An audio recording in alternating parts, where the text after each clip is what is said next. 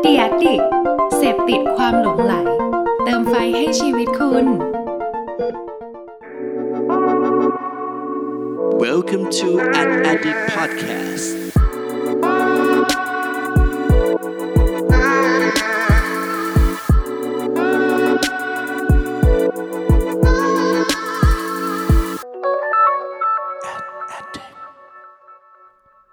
สวัสดีครับ ขอต้อนรับเข้าสู่ Addict Podcast ตอนที่ 65 กับผม เพิร์ดพงปฏิภาสุขยืดครับ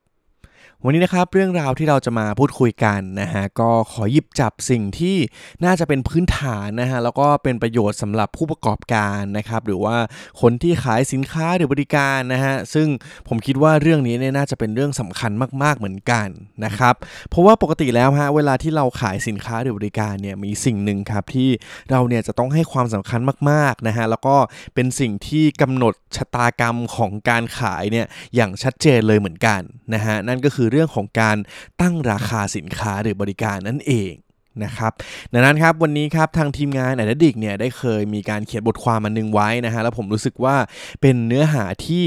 น่าสนใจแล้วก็อยากจะมาแบ่งปันเพื่อนๆ ผ่านพอดแคสต์กันบ้างนะครับ ดังนั้นเรามาฟังกันครับกับ 8 วิธีการตั้งราคาสินค้าหรือบริการให้น่าดึงดูด ด้วยหลักการจิตวิทยาจะเป็นยังไง ลองมาฟังกันครับ สำหรับวิธีการตั้งราคาสินค้าหรือบริการให้น่าดึงดูดอย่างแรกนะครับ ก็คือการตั้งราคาโดยลงท้ายด้วยเลข 9 นั่นเอง นะครับ ลองคิดถึงพฤติกรรมของเราง่ายๆเลยฮะ เวลาที่เราไปช้อปปิ้งนะครับ เรามักจะเห็นกลยุทธ์นี้เนี่ย โอ้โห บ่อยครั้งมากๆนะครับ ไม่ว่าจะเป็น 199 299 นะฮะ หรือว่าบุฟเฟ่ในราคาที่แบบเนี่ยฮะ ลงท้ายด้วย 99 อะไรต่างๆ นะครับ สิ่งนี้ครับทำไมการตั้งเลขด้วยเลข 9 เนี่ย ตั้งราคาด้วยเลข 9 เนี่ย มันถึงเป็นวิธีการหนึ่งที่สามารถดึงดูดคนได้ นะฮะเพราะว่าเวลาที่เราตั้งเป็นเลข 9 แบบนี้ครับ ลองยกตัวอย่างให้เห็นภาพแล้วกันนะฮะสมมติว่าสินค้านี้มีราคา 1,000 บาทละกันนะฮะแต่ว่าเราเปลี่ยนราคาครับให้เป็น 999นะแค่นี้ครับ เวลาที่คนเห็นราคาแล้วเนี่ยเขาก็จะรู้สึกว่าเฮ้ยราคามันยังแบบ อยู่ในหลักร้อยอยู่เลยอะมันยังไม่ถึงพันเลยเนาะก็ทำให้รู้สึกคนเนี่ยตัดสินใจได้ง่ายมากขึ้นนะฮะแต่ว่าสมมุติเราบอกว่าพันบาทนะครับ คนก็จะแบบอืมมันราคาตั้งพันหนึ่งเลยนะนะฮะก็แค่นี้แหละครับเล็กๆน้อยๆแค่นี้เนี่ยก็สามารถส่งผลนะครับในทางในเชิงของจิตวิทยาในการซื้อของได้เหมือนกัน นะครับดังนั้นฮะลองดูครับว่าถ้าสมมติว่าสินค้าของเรานะครับเป็นสินค้าพวกแบบเสื้อผ้ากระเป๋าอะไรนะฮะที่มันแบบไม่ใช่ของแบรนด์เนมหรือว่าของหรูๆนะฮะก็ลองใช้วิธีการนี้ได้เหมือนกันนะครับก็จะสามารถดึงดูดให้คนเนี่ยตัดสินใจได้ง่ายมากยิ่งขึ้นนะครับและวิธีแรกนี้ก็คือ การตั้งราคาลงท้ายด้วยเลข 9 นั่นเองครับ และสำหรับวิธีการที่2ครับก็คือการตั้งราคาที่สามารถคำนวณได้อย่างง่ายดายนั่นเอง นะครับ การตั้งราคาให้คำนวณได้อย่างง่ายดายนะฮะง่าย ๆเลยครับ ก็คือการหลีกเลี่ยงนะฮะในการตั้งราคาที่มีการลงท้ายด้วยตัวเลขนะครับ เช่นแบบว่า 1 2 3 4 6 7 8 อะไรเหล่านี้นะฮะเพราะว่าถ้าสมมติว่ามันลงท้ายด้วยเลขเหล่านี้แล้วเนี่ยมันก็จะทำให้คนเนี่ยสามารถคำนวณราคายากมากขึ้นฮะในกรณีที่สมมติว่าเขาซื้อหลายอย่างนะครับซื้อ 2 ชิ้นซื้อ 3 ชิ้นขึ้นไปเนี่ยเขาจะคำนวณค่อนข้างยากมากๆนะครับดังนั้นเนี่ยตัวเลขที่เหมาะสมมากๆนะครับในการที่จะทำให้คนเนี่ยสามารถคำนวณได้ง่ายนะฮะก็คือเลข 0 กับเลข 5 นั่นเองนะครับก็จะเป็นวิธีการหนึ่งแหละฮะที่อยากจะแนะนำนะครับถ้าสมมติว่าสินค้าของเราเนี่ยเป็นสินค้าที่แบบว่าคนสามารถซื้อแบบรวมกันซื้อเป็นชุดซื้อหลายๆชิ้นนะฮะก็แนะนำครับลองตั้งราคาลงท้ายด้วยเลข 0 หรือเลข 5เขาเนี่ยก็จะคำนวณได้ง่ายมากยิ่งขึ้นนั่นเองครับ และสำหรับวิธีการตั้งราคาแบบที่3นะครับก็คือการตั้งราคาแบบเหมารวมนั่นเองนะฮะเพราะว่าจริงๆแล้วครับการตั้งราคาแบบนี้เนี่ยก็เป็นอีกหนึ่งหลักการนะครับที่สามารถดึงดูดให้คนเนี่ย สนใจนะครับ เพราะว่ามันจะเหมาะกับลักษณะสินค้าหรือบริการที่เป็นหลาย ๆ ชิ้นหลาย ๆ อันนะฮะที่อาจจะเหมือนเหมือนกันนั่นเองนะฮะแต่ว่าทำให้ตัดสินใจได้ง่ายขึ้นว่าเฮ้ยถ้าสมมติว่าฉันจะตัดสินใจซื้อทีเดียวแล้วเนี่ยเฮ้ยการซื้อหลาย ๆ ชิ้นพร้อมกันเนี่ยมันก็รู้สึกคุ้มค่ามากกว่านะนะครับเพราะว่าเวลาที่คนตั้งราคาแบบนี้ส่วนใหญ่ฮะก็คือมักจะเป็นเหมือนกลยุทธ์ในการทำโปรโมชั่นนั่นแหละครับในการเหมารวมเนาะว่า ถ้าสมมติสินค้าเหมือนกันเอามารวมกันอะมันคุ้มค่ากว่านะครับโดยหลักการการตั้งราคาแบบนี้ครับก็จะเห็นได้มากในสินค้าประเภทที่เป็นสินค้าที่เหมือนเหมือนกันนะฮะตัวอย่างเช่น เครื่องเขียนนะครับดินสออะไรต่างๆเนี่ยหรือว่าแบบของกระจุกกระจิกนะฮะลูกโป่งหรืออะไรต่างๆ พวกนี้นะครับหรือสินค้าอุปโภคบริโภคก็เช่นเดียวกันนะครับหรือในอีกมุมหนึ่งนะฮะถ้าเป็นสินค้าในแง่ของการบริการกันบ้างนะครับถ้าไม่ใช่สินค้าเนี่ยก็จะเป็นในพวกของคอร์สเรียนต่างๆนะฮะที่บางทีอาจจะเหมานะครับรวมหลายๆคอร์สเนี่ยออกมาแล้วเฮ้ยเป็นราคาแบบเหมาวันนี้คุ้มกว่านะนะครับก็จะสามารถดึงดูดให้คนสนใจได้มากยิ่งขึ้นด้วยนะครับดังนั้นฮะนี่ก็คือวิธีการอย่างที่ 3 ครับ คือการตั้งราคาแบบเหมารวมนั่นเองครับและสำหรับวิธีการตั้งราคาอย่างที่4นะครับก็คือการตั้งราคาให้แพงนะฮะแต่ว่านำเสนอในราคาที่จับต้องได้ นะครับ พอพูดมาอย่างนี้หลายคนเริ่มสงสัยนะฮะว่าเอ๊ะตั้งราคาให้แพงเลยคือยังไงนะครับ ลองคิดเล่นๆครับว่าเวลาที่เราเนี่ยโอ้โหเวลาเดินทางไปในที่ต่างๆนะครับบางทีเราขับรถเนี่ยเรามักจะเจอป้ายบิลบอร์ดโฆษณานะครับของคอนโดหรือว่าบ้านนะฮะที่เขาเนี่ยมักจะใช้คำว่าราคาเริ่มต้นตึ๊ดๆๆนะซึ่ง เวลาที่เราไปดูรายละเอียดจริง ๆ แล้วนะฮะบางทีราคาเริ่มต้นนั้นเนี่ยคือมีอยู่ประมาณ 2 ห้องนะฮะแต่ว่าจริง ๆ แล้วเนี่ยโหราคามันก็โหดเหมือนกันนะครับแต่ว่าวิธีการตั้งราคานี้ครับมันเลยเป็นอีกเหตุผลหนึ่งที่สามารถดึงดูดให้คนเนี่ยสนใจได้นะครับก็คือเราเนี่ยลองอาจจะมีราคาที่มันแบบเป็นเป็นมาตรฐานปกติแล้วแหละ แต่ว่าลองหากลยุทธ์ลองดูครับว่ามันมีออปชันไหนในราคาสินค้าอันไหนไหมของตัวเราเนี่ยที่มันสามารถ เอามาดึงดูดนะครับ คนให้เขาเนี่ยเห็นว่าเอ้ยราคานี้มันจับต้องได้นะ สามารถซื้อได้นะ แต่ว่าจริง ๆ แล้วเนี่ยพอมาดูข้อมูลพอมาอะไรเพิ่มเติมนะฮะก็อาจจะเห็นข้อมูลแหละว่าจริง ๆ แล้วเนี่ยไอราคาเริ่มต้นเหล่านั้นเนี่ยอาจจะไม่ได้เป็นสินค้าที่ตอบโจทย์เขานะครับถ้าสมมติว่าเขาต้องการจะซื้อสินค้าที่มันตอบโจทย์เขาจริงๆ อาจจะต้องเพิ่มเติมขึ้นมาหน่อยนั่นเอง นะครับ ซึ่งวงการที่เราจะเห็นบ่อยครั้งเลยนะฮะอย่างที่บอกไปก็คืออสังหานะครับหรือว่าพวกสินค้า high environment ต่างๆนะครับรถหรืออะไรต่างๆ นั่นเองนะครับดังนั้นนี่ก็คือวิธีการอีกวิธีการหนึ่งนะครับคือการตั้งราคาให้แพง แต่ว่านำเสนอในราคาที่จับต้องได้นั่นเองครับและสำหรับวิธีการตั้งราคาอย่างที่5นะฮะก็คือการตั้งราคาให้เป็นระดับนั่นเอง นะครับ เวลาพูดถึงการตั้งราคาให้เป็นระดับนะฮะ หลายคนอาจจะสงสัยนิดหน่อยว่ามันมันคือยังไงนะครับ ผมยกตัวอย่างให้เห็นภาพอีกเช่นเคยละกันนะฮะ ลองนึกภาพเวลาที่เราไป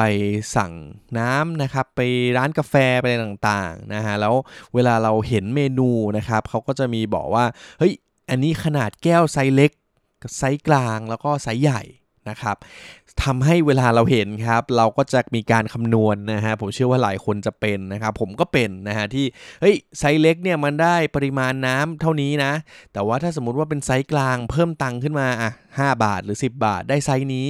ได้ได้ปริมาณน้ำขนาดนี้เฮ้ยถ้าเพิ่มอีกนิดนึง ได้แก้วใหญ่เลยปริมาณขนาดนี้เลยนะครับหลายคนก็จะคำนวณแล้วแล้วก็รู้สึกว่าเฮ้ยถ้าสมมติว่าฉันซื้อแก้วใหญ่เนี่ยมันก็จะคุ้มค่ามากกว่า นะครับ ดังนั้นเนี่ยนี่ก็เลยเป็นอีกหลักจิตวิทยาหนึ่งครับที่ทำให้คนเนี่ยรู้สึกว่าเฮ้ยถ้าฉันเพิ่มอีกหน่อยนะฮะก็จะได้ของที่มันดีกว่าของที่มันคุ้มค่ามากกว่านั่นเอง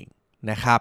ดังนั้นครับนี่ก็เป็นอีกหนึ่งหลักการนะครับที่เหมาะสำหรับสินค้าที่เป็นในลักษณะของเครื่องดื่มนะฮะหรือว่าเหมาะกับในการแบ่งเป็นปริมาณนะครับว่าถ้าสมมุติว่าเพิ่มเติมเล็กน้อยนะครับก็จะสามารถให้ความคุ้มค่าได้นะครับแล้วก็บอกเลยว่าจริงๆ แล้วเนี่ยการทำในลักษณะนี้เนี่ยมันอาจจะทำมากกว่า 3 ระดับก็ได้นะครับอาจจะเป็น 4 ระดับนะฮะแต่ว่าสำคัญเลยคือต้องมีการเปรียบเทียบให้เห็นถึงความคุ้มค่าที่มันจะเกิดขึ้นนั่นเอง นะครับ และนี่ก็คือวิธีการอย่างที่ 5 ครับ คือการตั้งราคาให้เป็นระดับนั่นเองครับและสำหรับวิธีการที่6นะครับในการตั้งราคานะฮะก็คือ การตั้งราคาโดยการแยกค่าขนส่งกับราคาสินค้านั่นเอง นะฮะ จริงๆแล้วเนี่ยผมคิดว่าการตั้งราคาแบบนี้เนี่ยน่าจะเป็นเหมือนกับดักที่ทำให้เพื่อนๆหลาย ๆ คนนะที่ฟังอยู่ตอนนี้เนี่ยเคยเจอเหมือนกันแน่นอนนะครับ ซึ่งตัวผมเองเนี่ยก็เป็นบ่อยมากนะครับ ยิ่งในช่วง2อสเดือนที่ผ่านมานี้นะฮะที่เราเนี่ยเข้าไปอยู่ในพวกอีคอมเมิร์ซอย่าง s h อ p e e หรือ Lazada ตลอดเวลานะครับ หลายอันเนี่ยผมก็โดนกลยุทธ์นี้นะครับหลอกล่อเหมือนกัน นะครับ โดยวิธีการนี้ครับก็คือง่ายๆเลยฮะก็คือสมมุติว่าปกติแล้วนะครับเวลาที่เราขายสินค้าหรือบริการอะไรที่มันมีการความจำเป็นนะฮะที่ต้องมีการขนส่งเนี่ยหลายๆแบรนด์ครับเขาก็อาจจะหาวิธีในการตั้งโดยที่ก็รวมราคาค่าส่งไปแล้วนะครับตัวอย่างเช่นเอ๊ะอันนี้ราคา 200 บาทนะครับรวมค่าส่ง นะครับ แต่ว่าสมมุติครับเราจะเห็นเลยฮะอีกหลาย ๆ แบรนด์หรือหลาย ๆ ร้านค้านะครับที่เขาอาจจะมีการตั้งราคาเช่น 150 บาทนะฮะแต่ว่าเขาไม่ได้บอกนะว่า เอ้ย อันนี้คือรวมหรือไม่รวมค่าส่งแล้วนะครับแต่ว่าถ้าสมมุติว่าเราเข้าไปอ่านรายละเอียดเพิ่มเติมเนี่ยหรือว่ากดเข้าไปกดสั่งซื้อเนี่ยเราก็จำเป็นต้องจ่ายค่าส่งเพิ่มเติมนะครับซึ่งข้อดีของวิธีการแบบนี้นะครับมันก็จะสามารถดึงดูดสายตาให้คนเนี่ยเห็นนะฮะแล้วก็เฮ้ยพอฉันเคยเห็นร้านนั้นมาแล้ว พอฉันเห็นร้านนี้ปั๊บฉันเห็นแวบๆเนี่ยมันถูกกว่าไอ้ร้านที่ฉันเคยเห็นแน่นอนนะครับก็อาจจะทำให้คนเนี่ยเกิดนะฮะความสนใจแล้วก็เข้าไปดูสินค้าหรือบริการของเรามากยิ่งขึ้นนั่นเอง นะครับ แต่ว่าในส่วนตัวของผมเองนะฮะผมก็อยากจะแนะนำนะครับว่าจริง ๆ แล้วเนี่ยในการตั้งราคาเนี่ยบางสินค้านะครับการเหมารวมให้เห็นไปเลยว่าเอ้ยอันนี้เนี่ยรวมค่าส่งแล้วเนี่ยมันก็อาจจะดึงดูดให้คนสนใจไปอีกทางหนึ่งเหมือนกันนะครับยังไงก็ต้องลองดูนะครับตรงความเหมาะสมนะครับว่าอันไหนควรจะแยกราคาค่าส่งนะครับหรือว่าอันไหนเนี่ยควรจะแบบเฮ้ยบอกไปเลยว่าอันนี้รวมค่าส่งแล้วนะครับเพราะว่ามันก็มีความเหมาะสมที่แตกต่างกันนั่นเอง นะครับ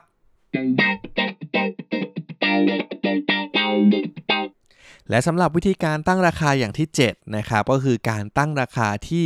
ออกเสียงได้ง่ายแล้วก็สั้นนั่นเอง นะฮะ เพราะว่าจริง ๆ แล้วนะครับหนึ่งในกลยุทธ์ที่ทำให้คนเนี่ยตัดสินใจซื้อง่าย ๆ หรือว่าสามารถแบบว่าบอกต่อกันได้ง่ายมากๆนะครับก็คือเราเนี่ยต้องคิดฮะว่าจะทำยังไงให้ลูกค้าเนี่ยคิดน้อยที่สุดนะครับเวลาตอนที่เขาจะซื้อสินค้านะครับ ซึ่งหนึ่งในวิธีการที่ทำให้เขาคิดน้อยนะครับ ก็คือการที่เขาเนี่ยจะสามารถประมวลผลนะครับแล้วก็นึกถึงราคานั้นได้อย่างรวดเร็ว นะครับตัวอย่างเช่นอะถ้าสมมติเราเราตั้งราคานะครับลองเปรียบเทียบไปละกันนะครับกับราคา 2,560อืมกับราคา 2,500ฮะมันมันมีความต่างเลยนะว่าเฮ้ยเวลาเราบอกเพื่อนเนี่ยเฮ้ยอันนี้ 2,500 อันนี้ 2,569 บาท 45 สตางค์โอ้โหมันมันมันต่างกันเยอะมากเหมือนกันนะครับ ดังนั้นเนี่ยจริงๆแล้วเนี่ยเราก็ต้องลองดูฮะว่าเฮ้ยถ้าสมมุติว่าเราตั้งราคาออกมาแล้ว มันคิดต้นทุนคิดอะไรต่างๆ แล้วมันมันง่ายแล้วเนี่ยลองดูครับว่าถ้าสมมุติว่าเราตั้งราคาให้ออกเสียงง่ายๆเนี่ยก็อาจจะเป็นหนึ่งในเทคนิคที่สามารถช่วยเสริมและกันนะครับทำให้ราคาของเราเนี่ยมันมันมีความดึงดูด แล้วก็อย่างน้อยเนี่ยทำให้เขาเนี่ยไม่ต้องคิดอะไรมากขึ้นนะครับและสำคัญคือสามารถทำให้เขาเนี่ยบอกต่อได้อย่างง่ายดายยิ่งขึ้นด้วยนะครับและนี่ก็คือกลยุทธ์อย่างที่ 7 ครับ คือการตั้งราคาให้สามารถออกเสียงได้ง่าย ๆ นะครับ แล้วก็สั้นนั่นเองครับ แล้ววิธีการตั้งราคาอย่างที่ 8 ซึ่งเป็นเคล็ดลับสุดท้ายในวันนี้นะครับก็คือการตั้งตัวเลขนะฮะราคาเนี่ยให้ควรอยู่ในตำแหน่งที่เห็นได้ง่ายนั่นเองนะฮะจริงๆแล้วเนี่ยวิธีการนี้ก็จะค่อนข้างแตกต่างจากอันอื่นนะครับเพราะว่าอันนี้เนี่ยจะเป็นในเชิงของการดีไซน์ด้วยนะฮะว่าการที่เราเนี่ยตั้งราคาที่มันเหมาะสมแล้วเนี่ยการตั้งให้มันอยู่ในจุดที่มันเหมาะสมเนี่ยก็เป็นอีกเรื่องหนึ่งที่สำคัญมากๆ เช่นกัน นะครับ เพราะว่าเวลาที่คนจะตัดสินใจซื้อสินค้าหรือบริการนะครับ แน่นอนว่าจุดหนึ่งเลยฮะที่คนเนี่ยจะให้ความสำคัญเหมือนกัน แล้วก็เป็นจุดที่ถ้าสมมติว่าเราออกแบบผิดนิดเดียวนะฮะคนอาจจะเปลี่ยนใจไปเลยก็ได้นะครับ เราต้องลองสังเกตดูครับว่าคนเนี่ยเขามองหรือว่าเขาดูสินค้าของเราในเว็บแรกเนี่ยเขาสังเกตอยู่ตรงไหนนะครับ ดังนั้นเนี่ยถ้าสมมติว่าเราอยากจะตั้งให้ดึงดูดคนนะครับ ลองดูเลยฮะ คนเนี่ยมักจะอ่านจากบนลงล่างก่อนอยู่แล้วนะครับ ดังนั้นถ้าสมมติว่าเราติดราคาในส่วนบนนะครับ มันก็จะเป็นส่วนหนึ่งที่สามารถนำสายตาให้คนเนี่ยไปเห็นสินค้าของเราเป็นอย่างแรกได้ด้วยเหมือนกันนะครับ ซึ่งตัวอย่างเลยฮะผมคิดว่าหลายคนน่าจะเคยเห็นนะครับก็คือขนมต่างๆที่เราซื้อกินนี่แหละฮะเรามักจะเห็นราคาชัดๆเลยนะครับอยู่ที่บนมุมขวาบนนั่นเอง นะครับก็จะทำให้คนเนี่ยสามารถประเมินราคาของสินค้าแล้วพอมองไปที่สินค้าแบรนด์อื่นๆ หรือว่าสินค้าถัดไปเนี่ยก็จะมีเกิดการเปรียบเทียบได้อย่างง่ายดายมากยิ่งขึ้นนั่นเองนะฮะและนี่ก็คือวิธีการเสริมนะครับอย่างที่ 8 นั่นเองนะครับก็คือการตั้งตัวเลขราคาสินค้าเนี่ยควรอยู่ในตำแหน่งที่เห็นได้ง่ายนั่นเองครับ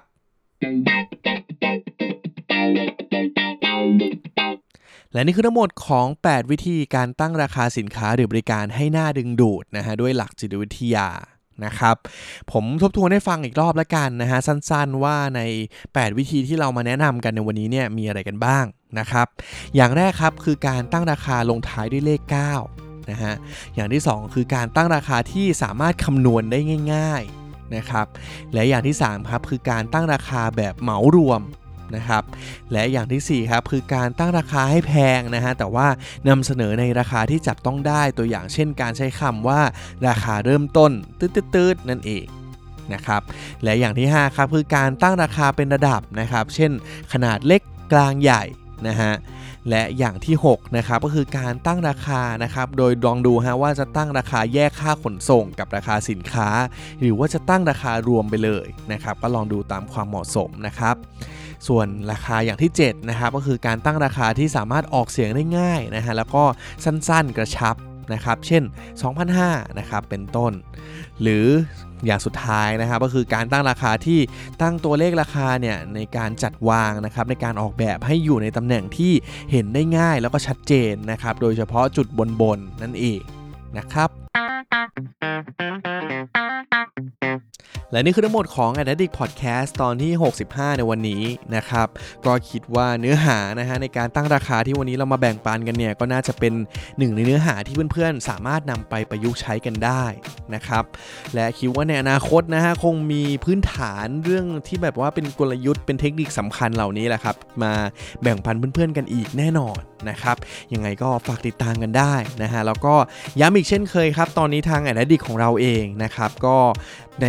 รายการของเราที่เราเป็นคนผลิตเองเนี่ยก็มีรายการที่ออกมาใหม่ล่าสุดนะครับก็คือโฆษณานุกรมนะครับใครอยากเข้าใจคำศัพท์แบบง่ายๆเนี่ยลองไปติดตามฟังกันได้นะฮะแล้วก็ในช่อง The Addict ของเรานะครับตอนนี้ก็มีรายการที่หลากหลายมากยิ่งขึ้นเรื่อยๆนะครับโดยที่ล่าสุดนี้เลยนะครับในเพจของ Ad p e r c h e r นะครับก็มาร่วมสร้างรายการใหม่ในช่องเราเหมือนกันนะครับกับรายการ Say Something นะครับพูดอะไรบางสิ่งให้คุณได้คิดตามนะยังไงก็ลองไปติดตามกันได้นะครับบอกเลยว่าสายที่เป็นแบบทำงานโฆษณาเนี่ยน่าจะชอบนะครับส่วนตัวผมก็ชอบมากๆด้วยนะครับวันนี้ขอบคุณทุกคนมากครับที่ติดตามฟัง a d d i c t Podcast นะครับไว้เจอกันตอนหน้าครับ สวัสดีครับ Thank you for listening at Addict Podcast